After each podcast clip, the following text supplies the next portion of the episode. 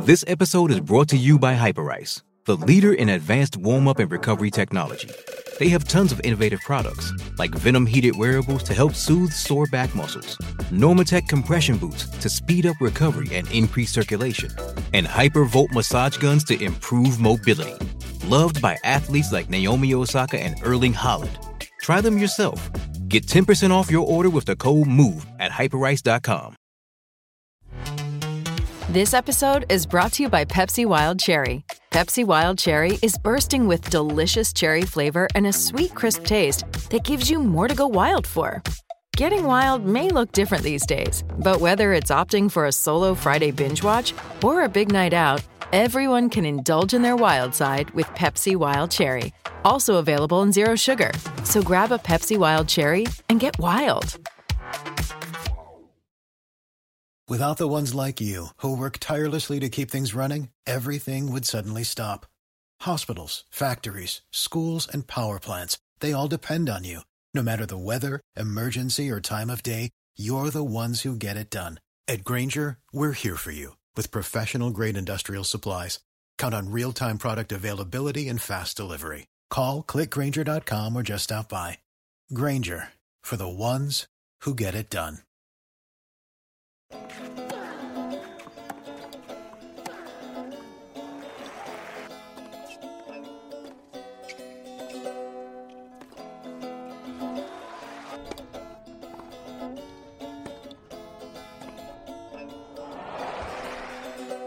Welcome to the Love Tennis podcast, or welcome back if you are indeed coming back, and welcome if it's your first time. Thanks very much for joining us. I'm James Gray of the iNewspaper and iNews.co.uk.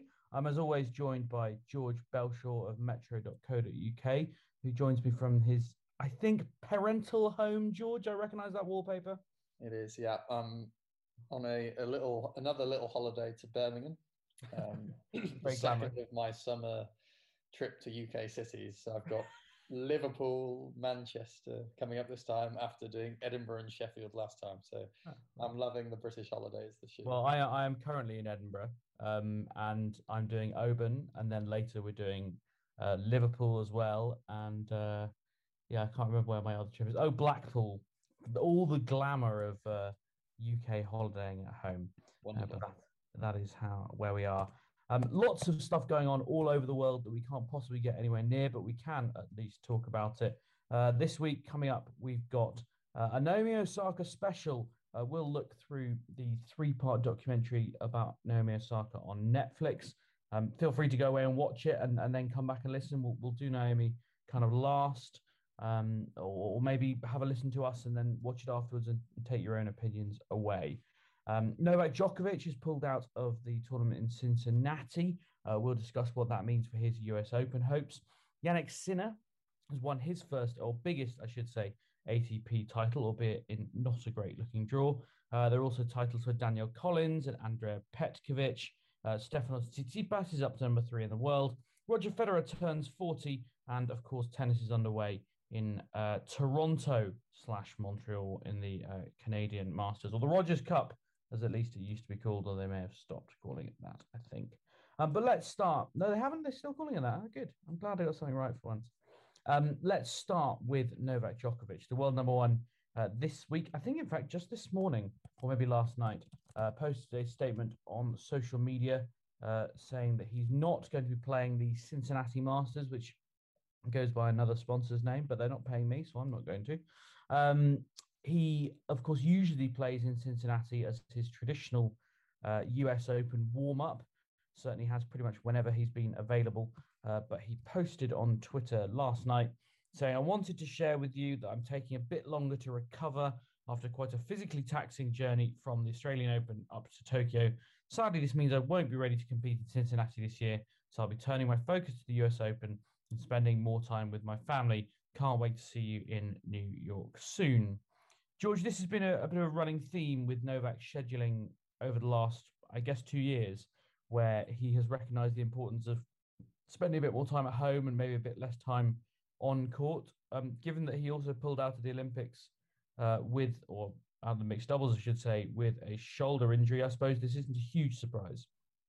No, um, definitely not a huge surprise. Um, I think we kind of said last week that it'll be interesting to see his kind of next move, whether he wants to get back, get some matches under his belt to kind of get rid of the kind of emotional draining of the Olympics, or whether the physical problems outweigh the mental ones. And you know, he's not mentioned the physical problem in terms of yes, my shoulders buggered, um, but he has said there's been a lot of kind of physical and mental strain on him from uh, Australia to Tokyo, which you know is kind of true.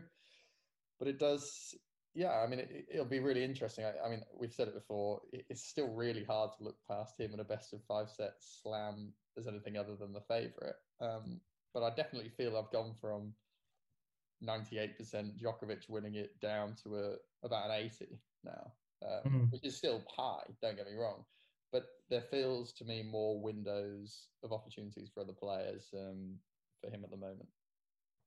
I think I, I, remember going back through his preparations for uh, the US Open and basically found that he almost always plays Cincinnati, but the years that he doesn't is when he's played the Olympics because obviously he's played quite a lot of Olympics draws. So it, it kind of makes sense that he wouldn't play this this Olympics uh, sorry, after this Olympics to go to go to Cincinnati.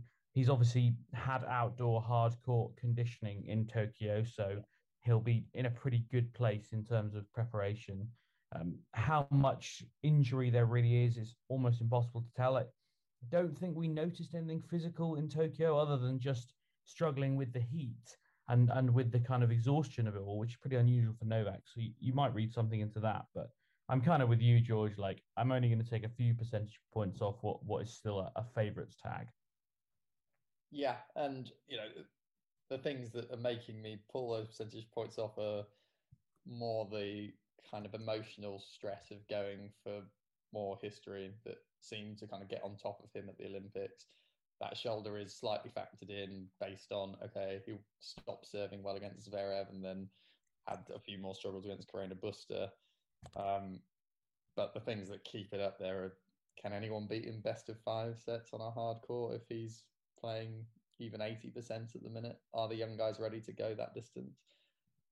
I don't know. I'm still I'm still not convinced there's anyone out there. And if Rafa's the guy in his half of the draw um, as the fourth seed, I, I, think that's a good draw for for Novak really, uh, given he's not lost to him for about eight years or whatever. Mm, indeed. Um, better news on the American hard courts for Italy's Jannik Sinner. He picked up the biggest title of his career to date, beating Mackenzie McDonald in the final in Washington, 7 5 4 6 7 5. Uh, it's a 19 year old's third career title.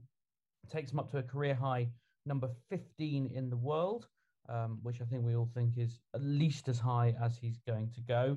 Uh, George, we, we kind of talked about this on the WhatsApp group, and I screenshotted his run to the final. I mean, if, if I just take you through the players he beat to get there, um, Emil Ruusuvuori, Seb Korda, Steve Johnson, Steve, uh, Jenson Brooksby, and then Mackenzie McDonald in the final. It, it's not a stellar run. That I mean, he's, he's playing four Americans in a row on home soil. I suppose you, you might suggest there's a little bit of a challenge there, but realistically, you wouldn't expect him even to drop a set to any of those, would you? I think it, it's one of those draws that actually, I think in five years' time, people will look back on and say, you know, without the context of where they all were at this stage in their career, and say, oh wow, you know, that was a pretty pretty tough 500 draw. With yeah. I think Korda's going to be a, a, good top 10 player.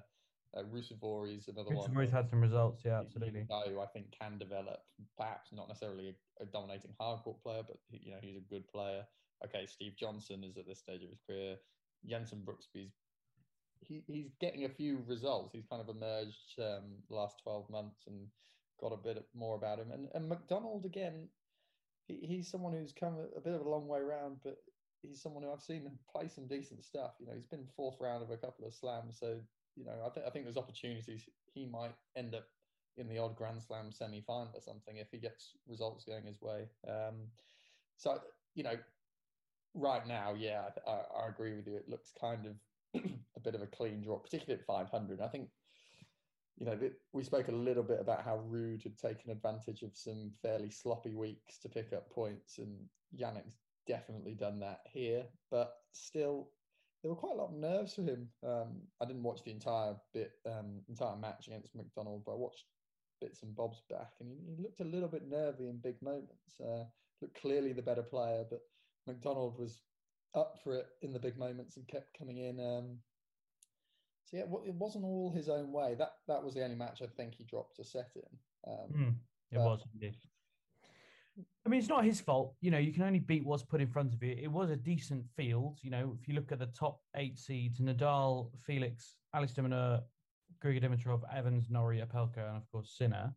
You know, those guys just went out and lost. I suppose the most significant one of those is, of course, Rafa Nadal, who hadn't been in action for some time after missing Wimbledon and the Olympics, said he had a foot injury. I think he spent two weeks without picking up a racket, which uh, actually I'm starting to get to know Nadal's kind of time off a bit better. And it seems that it's not rare for him to actually completely stop hitting tennis balls, which I always assumed, you know, just because of the way he is and because of the type of player that he is, I always assumed he was the kind of guy who, even if he was really bad, would always go and hit. You know, whereas Roger, we know during a tournament, even sometimes we'll just turn up for 10 minutes and hit and then go, that's all I need. I'll, I'll head off back to the hotel. Um, Nadal, he beat Jack Sock in the first round, having dropped the second set. He was then dumped out by Lloyd Harris. Now, with the greatest respect to improving Lloyd Harris, Rafa Nadal should not be losing that match. How much do we take away from that, George? Well, they've they've got a rematch actually this week in uh, Toronto, so I suppose we'll if he loses back to back to Lloyd Harris, yeah, that'll be interesting. Um, I don't read too much into it, to be honest. I think when, even on the clay, we've seen the last couple of years, he's taken a bit of a while to get back into his groove. There have been kind of shock losses. Um, and on the clay, okay, they're probably coming. A shock loss for Nadal is a loss full stop, so they're coming normally in quarters or semis. Um, on hard, where he's not as dominant, but still pretty handy uh, against most of the field. They're probably going to come a little bit earlier, so I'm not too worried at the minute. Um, as you said, he he's someone who needs the play to get back up to his level. He's he, for someone who's so good. He has always been quite open about like how vulnerable he is in terms of confidence. He does mm. genuinely lose confidence if he's if his routine's shaken off. Um, this foot, there've been foot problems with him, I think, since about 2005. Like there's some, I don't know his exact medical history, so I'm not going to try and pretend to reel it off. But there's some theories that I think his feet have caused the problems with the knees and stuff. So this is kind of a long term thing he's handled. Um, but yeah, am I am I 100 percent worried? No. Do I do I think he's going to win the US Open anyway? No. Um, unless Novak drops out, that that's the only way I've seen Nadal winning it. Um, if he just someone else deals with Novak, so yeah, um, not too worried right now. Um, but if he loses back to back to Lloyd Harris, perhaps the alarm bells will be ringing. he may, in fact, have already played that match by the time you hear uh, this podcast, so we won't dwell on the possibility of that upset too long. Um, I just wanted to kind of pick up one other result from um, from Washington, uh, that of Dan Evans, uh, who bombed out to Brandon Nakashima. You know, I, I said to you, George, uh, thank goodness Dan's finally got a half decent draw uh, because he has had some rotters. Uh, and you pointed out that he could lose to Alexei Popyrin, uh, who didn't even make it through to the second round to meet Dan. And consequently, Brandon Nakashima bumped him out six and love. Uh, the second set, Dan was completely disengaged. He, he had no interest in the match at that point, and we know that that can happen. I, I don't want to spend too much time talking about the sort of misgivings of Dan Evans's attitude on court sometimes, but this is his, you know, this is it's not his World Cup final, but this part of the season is where he cashes in. He had a great clay court season, but that was a real surprise. American hard, he talks about it. He's like, yeah, grass, American hard, that's my, the heart of my season. Quite disappointing to see him and he has now also lost in the first round in um, Canada to Alexander Bublik in straight sets. I mean, that's a really troubling set of results, isn't it? I think he's in a bit of a funk, to be honest, Dan. Um, the alarm bells are certainly ringing more for him than they are Nadal at the minute. I, I, mm. I, I don't know 100%. This is more just feeling. I, I sense there's been huge, huge disappointment from him in the Grand Slam results, and I think that's knocking into kind of tour level stuff. Before it yeah. felt to me like he was playing a pretty good, consistent tour level. Okay, I'm not saying he's winning week in, week out, but he was kind of doing what you'd expect him to do for a decent period. Um, and he obviously pulled himself up top 30, got this kind of nice seeding. Um, and he, he spoke quite openly saying, yeah, the Grand Slams are where I want to impact. And it's just not happened again this year.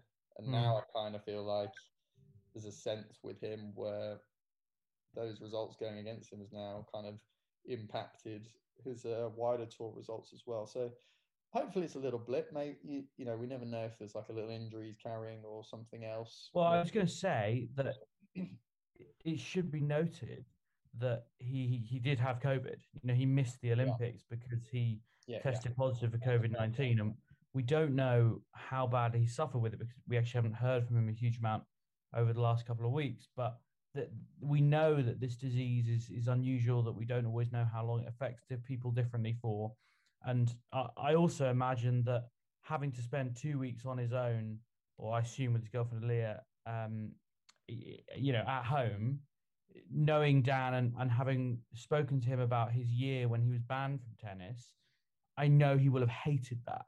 He will not have enjoyed, you know, being stuck in the house and not being allowed to do anything. Um, uh, so I, I do wonder how much that has kind of knocked him and, and made his life more difficult. Yeah, and kind of speaking from personal experience from having COVID, it took me months actually to get my breathing right again. Like right. I would go for a run and then I'd stop, and then for 45 minutes, I could feel like the spores on my chest, and I was coughing and spluttering and having huge problems. And some days I would actually really struggle to like walk upstairs and stuff. I'd just be mm. like exhausted. Um, so it took me a long time to actually feel right again after yeah. it. So, you know, and I, other people in my house had it and just weren't affected. And I, am without blowing my but you know, by far the fittest of them. You know, yeah. kind of a weird balance in that sense, and that's kind of just goes to your point. You know, it can affect anyone and people differently. I think Dimitrov spoke about how he was struggling, yeah, a long term with it. Um, so yeah, I mean that, that that is totally fair enough. Um, I didn't see the match. I can't speak to how the six love set went, but if he was genuinely just like feeling exhausted, that that may be no great surprise to be honest. I think sometimes with Dan as well, he he recognizes that he can't win a match or that he feels like he can't win a match, and then he can make it look like a tank, basically, where he's like, well, I, I and he met, he's talked about it before. I've spoken to him about how you know sometimes he feels himself just disengaging from the match, and, and it's very difficult to to pull himself back in when that happens. Um, but nevertheless, a, a, good result for Jannik Sinner. As I say, his third career ATP Tour title and up to a career high 15 in the world. A good place for him to be ahead of the US Open. Where uh, why can't he do damage? You know, I mean, there's there's a great um, form check coming up for him, uh, assuming it goes to uh, with the form book, which is he, he, faces Daniil Medvedev in the third round uh, up in Canada, which I think could be a cracking match and a, a, real good sort of just dip a toe in the water of where Jannik Sinner is um, in what is a really a really strong field as well. So we look forward to that one. It's the third round, so I guess it'll be Thursday, maybe. Yeah, if it, if it, that that sounds like a famous, we'll look forward to it, and then he loses James Duckworth. Yeah, when he bombs out to James Duckworth, that, then loses the public, which is yeah, kind of possible, I suppose. Yeah, I, I mean anything's possible in tennis at the moment. That's the one thing that we've uh, we've learned. I can tell you that we will be joined by Calvin Betton, um, our resident tennis coach. Although he's not resident at the moment, he is working out in Poland, which is why he is a little bit late joining because Luke has been on court and we hope he will bring news of a positive result for Luke Johnson. Always good to hear and see of him uh, doing well. Uh, George, you mentioned in your notes for the show uh, titles for Danielle Collins and Andrea Petkovic, her first one since 2015. I don't know which of those has excited you more.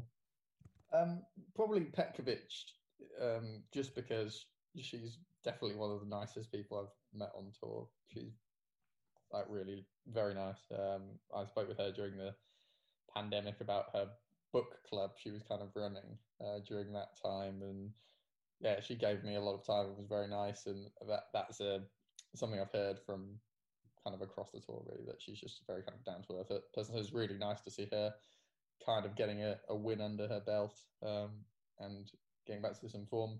Probably in terms of what's the more significant result in terms of the actual tour and who to watch out for, it, it is definitely Collins. Um, Collins is someone who is very, very capable, can cause big results at big events, I think. Um, very good hitter. So while Petkovic is probably more winding down, I think Collins will definitely be one to keep an eye on at the US Open. She can pull a few uh, shock results out of the bag, I think. I'm going to put you on the spot, George. Do you know when the cutoff date for the US Open seedings was? Oh. It's normally like six weeks before, isn't it? I would think it's gone already. So I'm just basically I'm wondering whether Danielle Collins is going to be seeded uh, at the US Open. I think she probably will be, but she also might not be, which would make her a a real sleeper and a difficult first round opponent, yeah. uh, and b an excellent little fantasy pick uh, when that comes around in a couple of weeks. Uh, speaking of fantasies, one has been fulfilled because Calvin Betton has joined the call uh, live from Poland. Calvin, how are you? Uh, very well, very well. Good. Uh, tell us how Luke got on this afternoon so far. Uh, he won uh, 10 5 in a Champions tiebreak 6 3, Ah, okay. 6 3, 6 7, 10 5. And the second set tiebreak was 10 8. Wow. Uh, sounds like a good match, if a stressful one to watch. Uh, it, it, it was decent level. Uh, the problem with futures tournaments um, is in qualifying, you don't get new balls. So the match lasted nearly three hours and they were still playing with the same balls on a clay court. So basically, you had two players just absolutely leathering every ball and it going nowhere. And um, it was it was a bit at the end. It was a bit of nonsense, really. They they really need to sort that out on a clay court. I think that rule. All the fun of the fair, nevertheless. Well, well done, Luke. And uh, I know he's played doubles this afternoon with Arthur Fery, so best of luck uh, in that as well. Um, Calvin, we, we've been through a few bits of news already. Um, I guess the, the biggest one is the biggest surprise, which is that Roger Federer turned 40 this week, which none of us could have seen coming, um, we, which was heralded by potentially the most disingenuous tweet I have ever seen uh, from Patrick McEnroe, who, as I mean, uh, he, I don't know where he gets off, but he, he wondered whether any of the other big three would be ranked inside the world's top 10 when they reach 40. Uh, I lost you for about uh, 10 seconds there, James. So could you tell me the question? Uh, Patrick McEnroe mouthing off about Roger Federer still being in the top 10 at the age of 40 and how Nadal and Djokovic definitely won't be. It might be the most disingenuous thing I've seen on Twitter all week. Um, yeah, weird thing to a weird thing to talk about, really, isn't it? like, I'm not sure what kind of flex that would be from Federer. Um, like, but also, I mean, it's like we've had he's basically had two years out as well. In normal years, I don't if he'd have if he'd have had the operation he's had and he'd have been losing points at the rate that he has, I don't think he'd have been in a top top ten at forty, would he? So no, not I don't, I don't even see what what the point in that argument, point in that argument is. Like, forty I, isn't the benchmark for a, if you're not if you're not in the top ten at forty, it's just rubbish. Yeah, I suppose it is worth though maybe considering, you know, uh, Rogers had incredible longevity, and we know that, and we can kind of pay tribute to that. But it would be pretty remarkable if, frankly, if either Nadal or Djokovic, Djokovic being 34 and Nadal being 35, were anywhere near the top 10 in, in five or six years' time, wouldn't it? Yeah, I, Nadal won't be. I mean, it's like, you know, he's, he's barely playing the level of a top 10 player now on anything, any, anywhere other than Roland Garros. Mm. Um, Djokovic, you'd find it bizarre, wouldn't you, just because of his you know the way he plays and i think this is one of the things that federer that people there's always these sort of allegations thrown around about i know some people about the, why federer it's it's it's impossible that federer would still be playing the level he is even when he was 37 or something like that but if you know tennis it's the way that he plays he, his body he doesn't put his body through a whole lot of stress he's a, he's a beautiful graceful mover so there's not a huge amount of torque going through the muscles and that kind of thing. Whereas Djokovic and Nadal are completely different. Their bodies will have been through a hell of a lot over the years. But I'm surprised they're still going now. But yeah, maybe I'd say five percent chance that Djokovic will be, but I I doubt he'll want to be. It's, it's another question about it. Like, will Djokovic want to be hanging around if he's like nine in the world, losing quarterfinals of slams, that kind of thing? I, I doubt it. Mm. George, I mean, yeah, I think Calvin's right on Nadal, and it seems unlikely that he will still be there. But I know you've got a lot of belief in Djokovic's longevity. Do you think he's got six more years in him?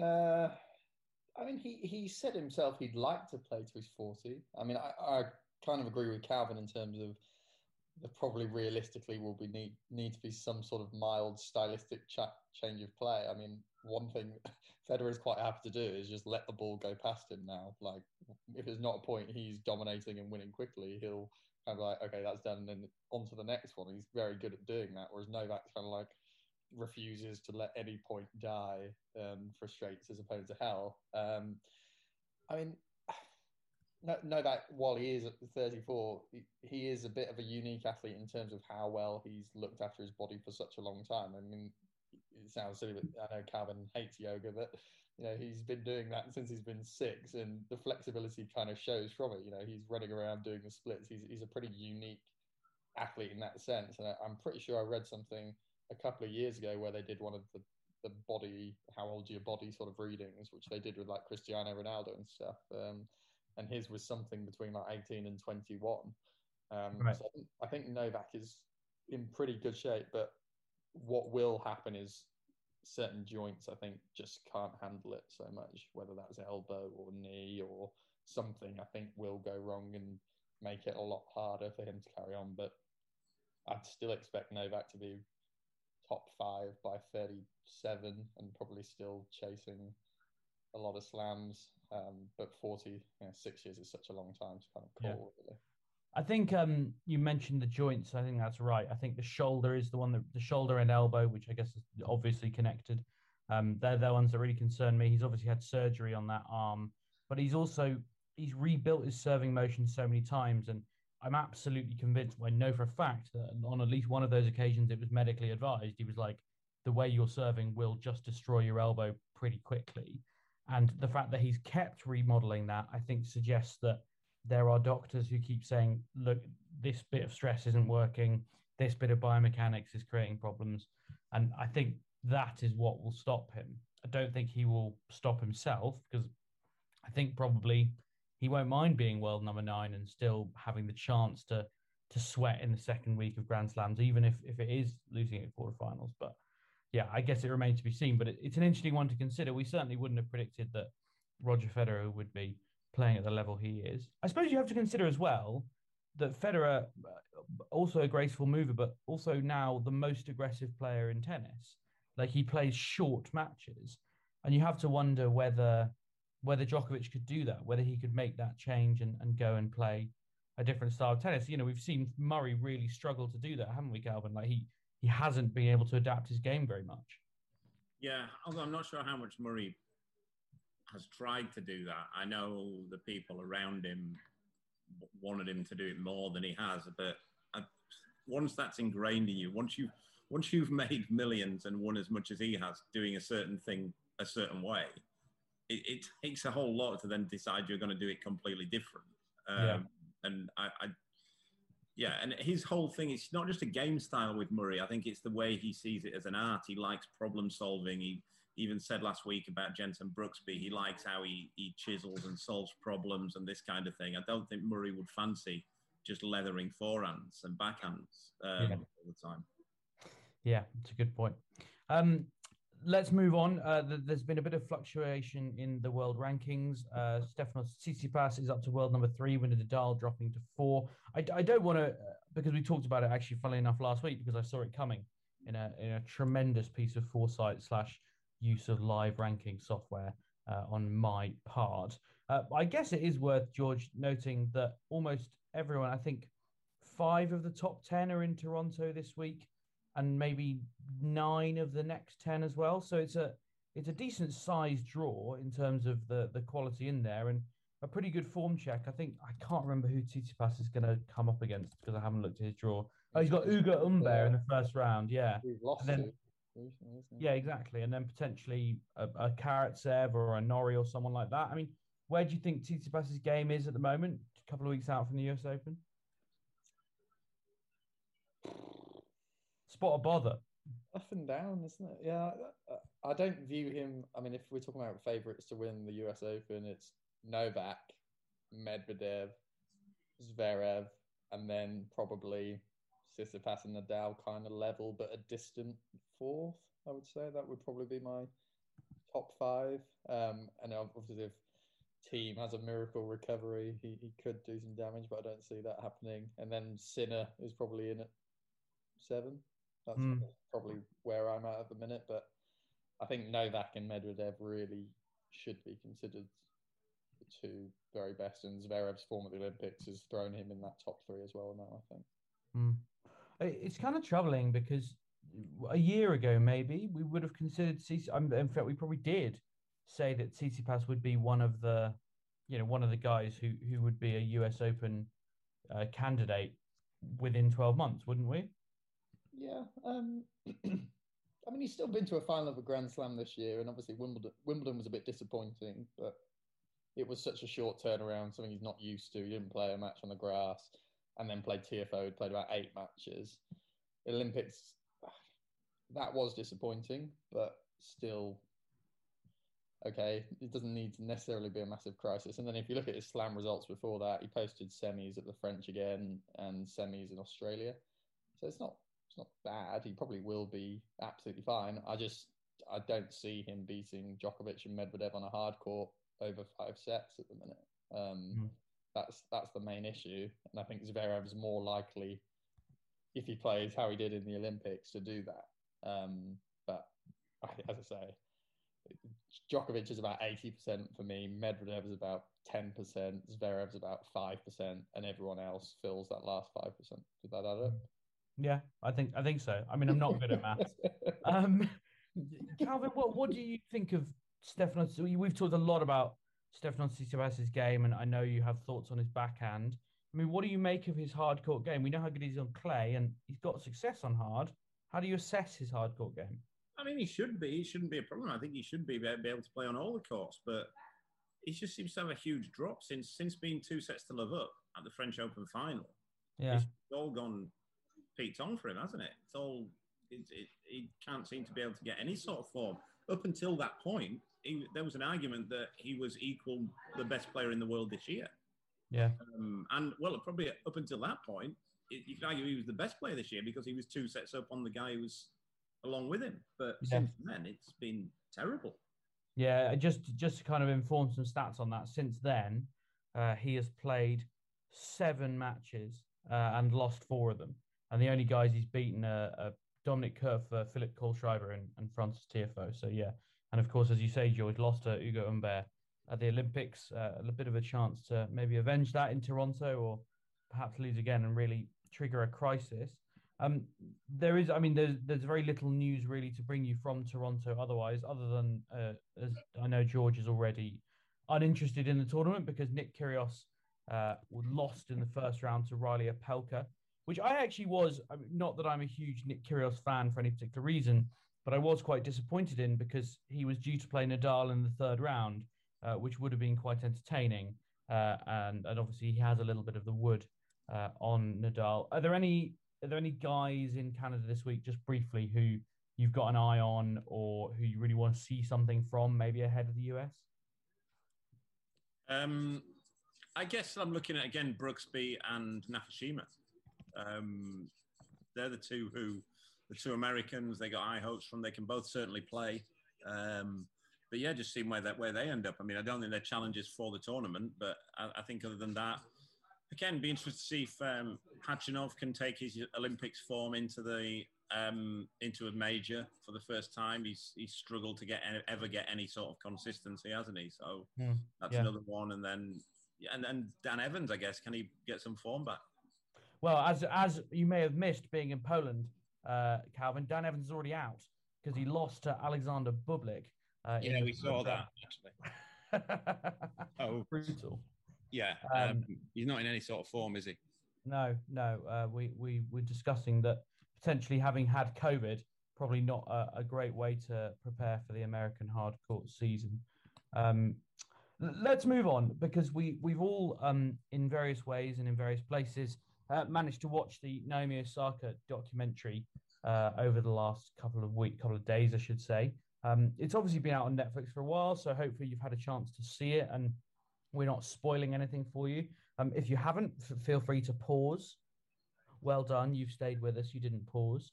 Um, and, and go away and watch it. Uh, there's a lot to kind of unpick in this documentary. It's three parts, uh, 40 minutes each, which is something that I already have an issue with, but um, that's uh, potentially neither here nor there.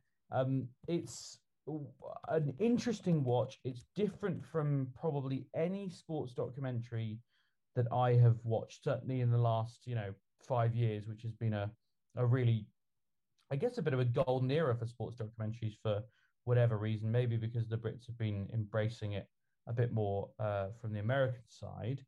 George, I guess let's start with you. Your kind of overall impressions. I mean, did you enjoy it? Um, good question. I,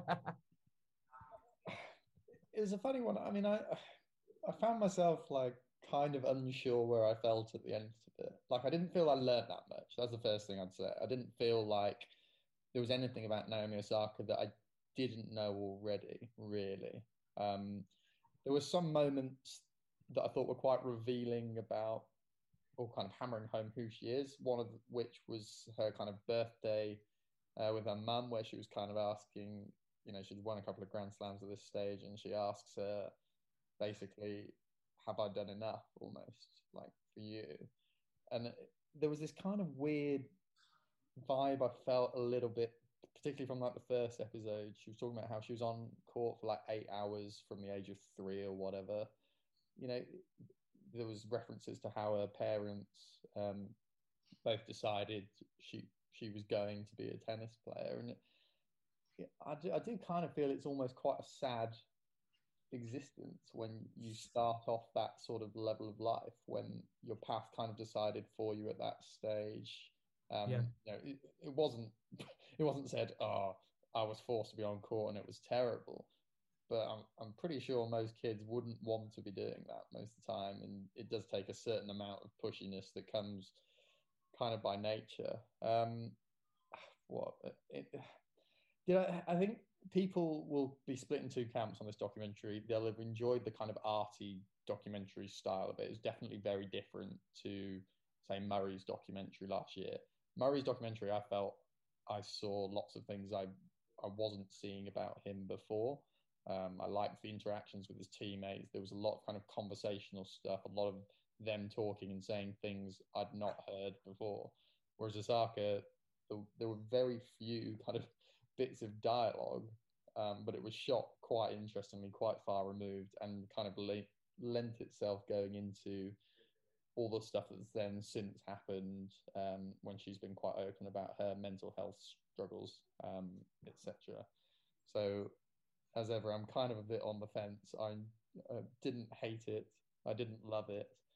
Um, I can see why some people would have enjoyed the arty side of it, but for me, being a very base level, probably non artsy person, um, I, I, felt there could have been more. It, it, just felt very arm's length. That's kind of how I'd describe it, really.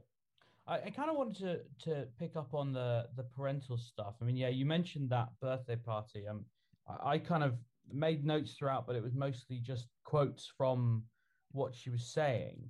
And yeah, it's an incredible moment, and it's it's it's one where Garrett Bradley, the director, is filming from quite far off, but obviously there's a there's the the, the characters are mic'd up, so it feels like an intimate moment. And she says, I wrote it down here.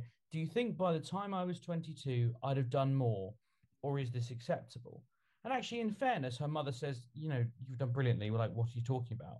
But actually, yes. In the first episode, she says that you know, my parents met and they had a dream of having kids that play tennis. And it's her and her sister. I think you say it Marie. I don't know if it's Mary or Marie. Um, and they they talk about how they never really played tennis with other kids. They only ever really played with themselves and with with dad. Um, and that was kind of it. And you can see how all this introspection is kind of developing in in her character. So I thought that was interesting. But you know. Uh, I mean, Calvin, you'll know this having worked with juniors. It's kind of an occupational hazard, right? If you want to be a professional tennis player, you kind of need an obsessive one or at least one, if not two parents. Um, absolutely. You need, I think there's even been studies on it um, through all sports that you need a, it doesn't have to be obsessive, it doesn't have to be crazy, but you need a, a parent who's keen, just somebody who's interested in the sport, wants to take you to the sport, what is willing to do the hours the miles on the road, that kind of thing. It doesn't even include. It doesn't even involve the money at some stage. But you, I, it's it's hundred percent, and it's impossible without it. I've tried as well. I've I, I coached a lad um, a few years ago who was phenomenally talented athlete at all sports. He, he played rugby, cricket, uh, uh, sort of from I, I coached him from him being eight to about twelve, and he, he could comfortably have been a national level tennis player. But his dad, who was a great guy, don't get me wrong, and they weren't forceful or anything. His dad was just a rugby fan, and he just he wasn't that interested in tennis. So when it came to it, asking him to take, asking him to spend their weekends traveling to tennis tournaments, it just wasn't going to happen. So yeah, hundred percent, you need, and and I think that's where the some parents get it wrong. You don't have to be obsessive. You just you do need a parent who who is the driving force behind it. I guess. Mm. Yeah, and it, it creates. I suppose there are different ways of doing it, right? Like, I, I, there's a nice bit when they they feature that interview that Naomi Osaka did on court with Coco Gauff after she beat her at the US, and talking about how you know they'd always seen Coco and her dad on court and kind of looked up to them, but that obviously they were a bit more kind of embedded in in what was going on, and they were part of an academy later on, and I feel like they have gone about it slightly differently in that they've been quite socialized, for want of a better word. You know, she, Naomi talks about being homeschooled and how that kind of limited interaction with other kids beyond really um, her sister. Uh, right at the end, there's a really weird bit. Uh, I don't know if either of you picked up on it, where she says, Oh, I always wanted the high school experience. I'm not aware of the timeline, but I think other people my age are in college now. And I was like, That's mental. like, she's so kind of bubbled and, and you know, for pre pandemic, she's so kind of within this very specific bubble of her world. She doesn't know what 22 year olds are supposed to be doing. I thought that was insane, George. Yeah, I agree. Um, and again, that, it's really interesting, isn't it? Because it, it, I think the documentary doesn't reveal much more about her personality that we didn't know, but perhaps it revealed a lot more around the circumstances that give it a bit more context. Does that make sense? I think.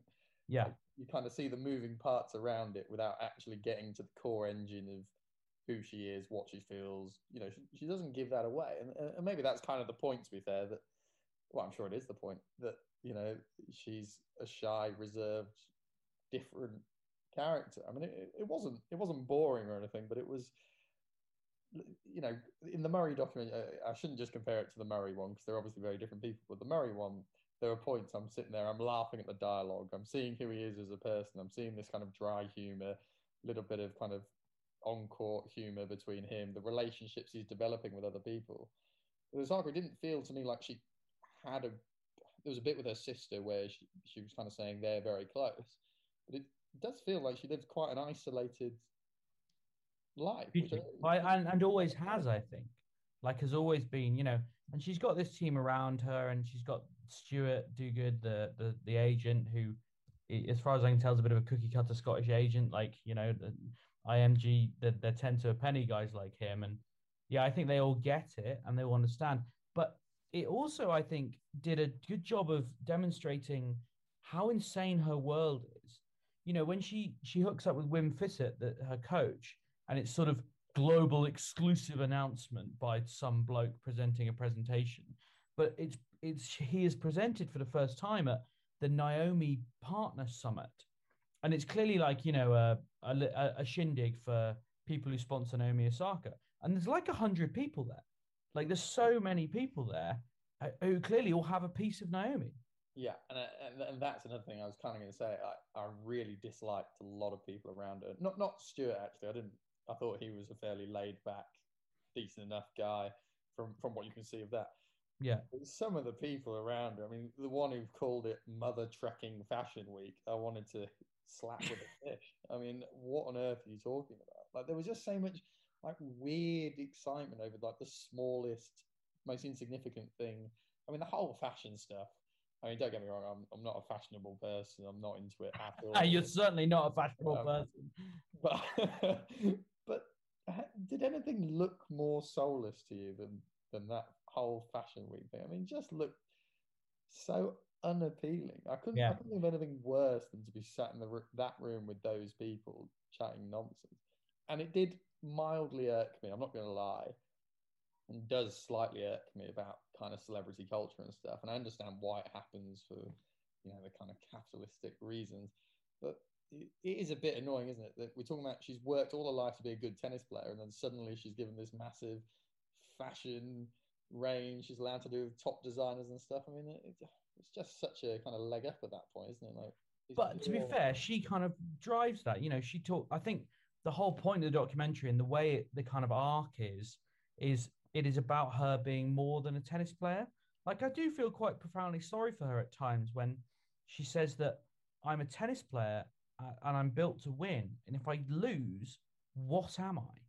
And I thought that was a really profound moment, and I, I think is informed a lot by her her upbringing and the way it's come up. And she talks early on about having a very robotic mind uh, on the court, and then later on she says, "Oh, uh, I always followed blueprints of people, and now I feel like I don't see a path that I really like." I've found that you have to make your own path, and that's actually one of the rare bits where she's filming herself. Like um, Garrett does a great job giving her her own camera, and she does a little bit of filming. And you know, there's a a good moment where she talks about the death of Kobe Bryant and how close they were, and how great a mentor he was to her. And she does feel like someone who needs good mentors around her, and I don't know how many she's had thus far.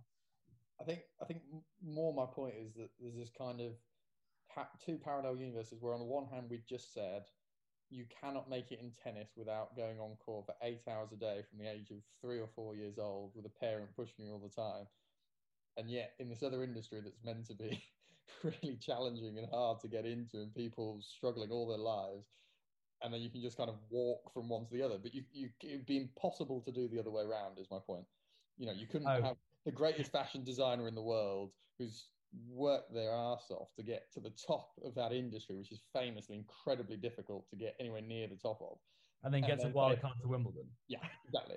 Do you know what I mean? That, that that's what I'm saying. Like it's just a yeah. I, I don't know if it quite translates. Like that's kind of that's fashion, you know. And she's she's, she's a marketable person, you know, and she's that's politics in the words of Dominic Cummings. So I don't know. I mean, just to kind of come back to what you were saying earlier, George, stylistically, and I think I know Calvin will have a strong view on this. It is it is not. He's been very quiet so far, hasn't he? he didn't ask for his overall view. I mean, Calvin, you've watched a lot of sports documentaries. I know it's one of your passions. I mean, it's not it's not ordinary, is it? No, um, I this one I, I I've, I've watched the start of and I thought it, I was just bored. I thought it was just nonsense. And I think what you find is that I do en- really enjoy watching sports documentaries, but with the exception of the Murray one, which I thought was excellent, the official ones they, they've gone more in recent years. They've gone more in down the line of of sort of being powder puff PR type things, and even like. I'm obviously a huge Man United fan. I, I, didn't enjoy the recent Alex Ferguson one. I thought it was a bit, um, it cut a lot of stuff out. Um, and there was also another Man United one recently that, that was just it was just PR, it was just publicity advert type thing, and that's the kind of thing I got from this Osaka one. And you don't want to make you don't want to sound too harsh, but I wonder whether she's just not that interesting as well.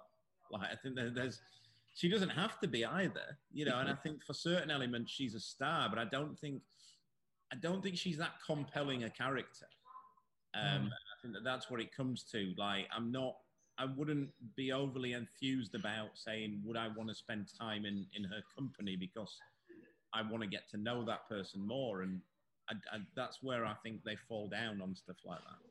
Yeah.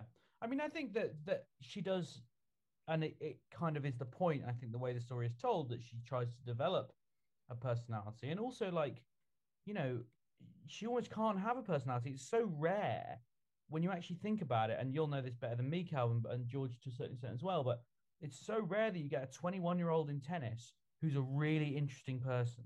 Yeah. Like, like, but uh, I mean, not many 21 year olds are interesting anyway. But yeah. when you've spent your life hitting tennis balls, how are you supposed to develop like a yeah, personality? They've, they've not had much time. They've not had much normal life. They've not had much real real life experience. They usually haven't been to school if you're already that good at that level they haven't spent time around other people. They don't really develop interests and, and that kind of thing. So yeah, I, I agree. Um, it, it's it's hugely um, it's rare. I mean, especially in tennis, like realistically, how many charismatic, brilliant players have there been over the years? I guess you're in McEnroe, um, Agassi. You know, Federer, Nadal, and Djokovic are not interesting. They're not compelling characters, are they? So, um, I mean, even Borg, Borg's sort of character was how uninteresting he was, um, and, and that kind of, yeah, it, it's not a sport that encourages um, individuality, shall we say? Yeah. This was kind of one of the questions I, I had was, I mean, and maybe you guys know the better answer to this, but how, how many individual documentaries have there been about like athletes so kind of so close to the start of their careers almost? Like I did think that was kind of one of the the movements of this documentary that it almost felt like it was a leaving a lot of space for say a lot a lot more in the future where they'd reveal more almost. But it, it seems to me that a lot of the documentaries we've seen are players who've already uh, she has achieved a lot, but she feels like she's got a long way to go in her career. I mean, there could easily be another ten Grand Slams. I wouldn't put it that past her. But like when you've come in with Murray's documentary, it's right at the end of his career in the last chapters where he's had all this time to develop as a person as well as an athlete and see kind of the bigger picture beyond just the sport. You know, I think Serena did a bit of one last year with ESPN, um, which I haven't watched yet. Um, so the, I, I, would just be interested to know that Lewandowski's done one, I think, recently. You know, he's yeah, it's coming out on Amazon. Yeah, I mean, you're right. I can't think. I can't think of there being one about a person of that age, you know, who's only had a professional career really for four years. And the reason is that they're better when you can look back at stuff, you know, with a bit more distance. Yeah. Like, yes, it's great to watch a documentary of a, a title season that's just happened, but actually, it's almost better to view it in context of what happened afterwards and how that kind of impacted before and after. I, I felt I'm just thinking there what I said about her not not being that much of a compelling character, and I think I'm probably being harsh there. But what I mean is, like, I don't think that even if she was, they wouldn't let her be. I think the thing is what what I've seen in in what the bit that I watched and what I know about the Osaka background and and sort of PR events in sport in general is that they're in, the people who do that are encouraging them not to have any character, any sort of personality, and just say the right things. And I think what I don't get is if you're going to do that, then what's the point in even doing it? What's the point in having the documentary if we're, we're going to try and we're only going to allow certain things to be, certain aspects of a person's character to come out? I just find it like, what's the point in it? Yeah. Um, I'm going to ask you both for your uh, star ratings out of five in true review fashion. Uh, George, I'll start with you.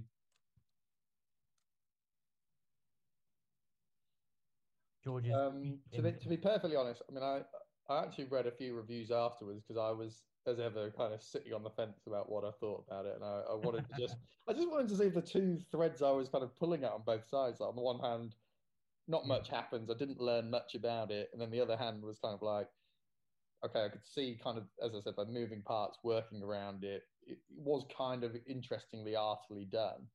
Um, but I, I'm a very base uh, non-arty Philistines. So for me, there, there, needed to be a bit. I needed to learn a bit more. I didn't feel I learned enough. I wanted to see more of who who she actually is, more of the relationship she builds, um, and, and maybe they just don't exist, and that that's yeah. fine. And if that is the point, then yeah, maybe this should be closer to five.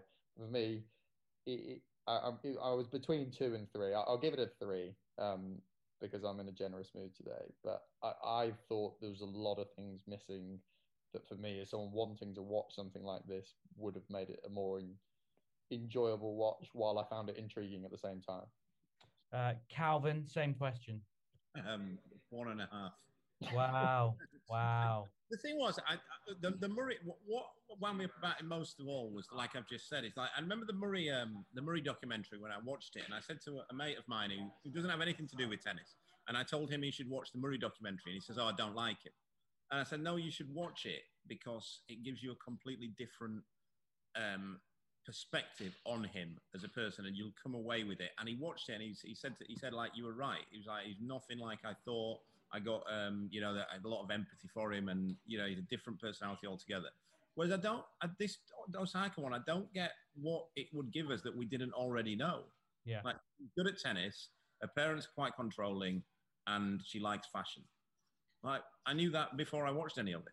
So mm. what, what, what did we get out of it other than I don't know I don't understand who's going to enjoy it other than Naomi Osaka fans who won't have anything bad to say about her ever. Yeah, oh, and just to quickly add on that, I mean, a lot of the best lines in it that were like the best conversational lines, apart from the mother stuff in the restaurant, which was probably the best line, was actually stuff she had said in press conferences or interviews before. You know, yeah. kind of question where it was thrown back at the interviewer on the Black Lives Matter stuff. Like, what have you learned about it? That's the point, not what I'm saying about it. It's like bringing it to you. That that's one of the most powerful things she's ever actually said. And yeah. I just felt that you know you want more powerful things to come before that.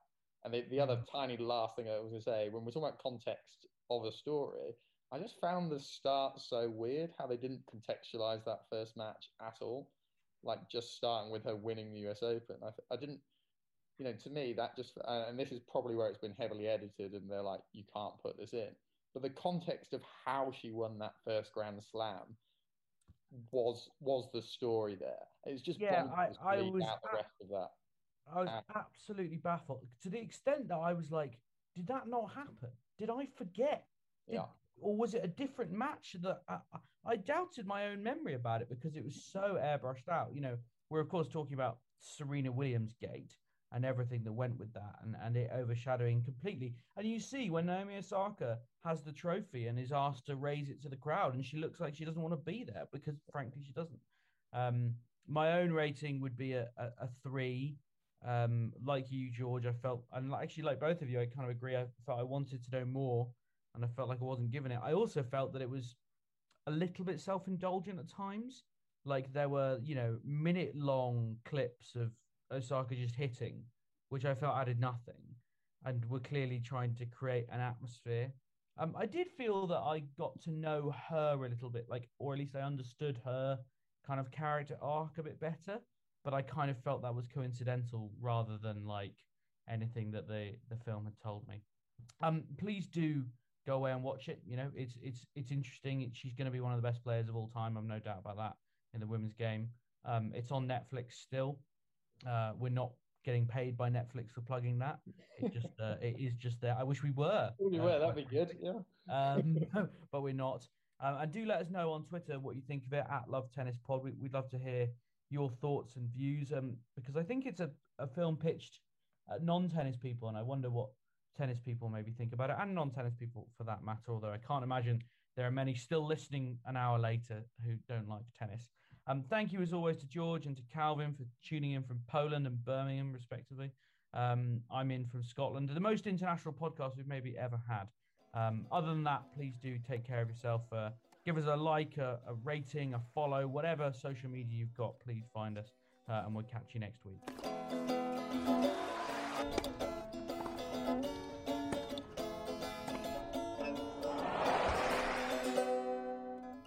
Sports Social Podcast Network. Judy was boring. Hello. Then Judy discovered ChumbaCasino.com. It's my little escape. Now Judy's the life of the party. Oh, baby, Mama's bringing home the bacon. Whoa. Take it easy, Judy. The Chumba life is for everybody. So go to ChumbaCasino.com and play over 100 casino style games. Join today and play for free for your chance to redeem some serious prizes. ChumbaCasino.com. No purchase necessary. Void where prohibited by law. 18 plus terms and conditions apply. See website for details.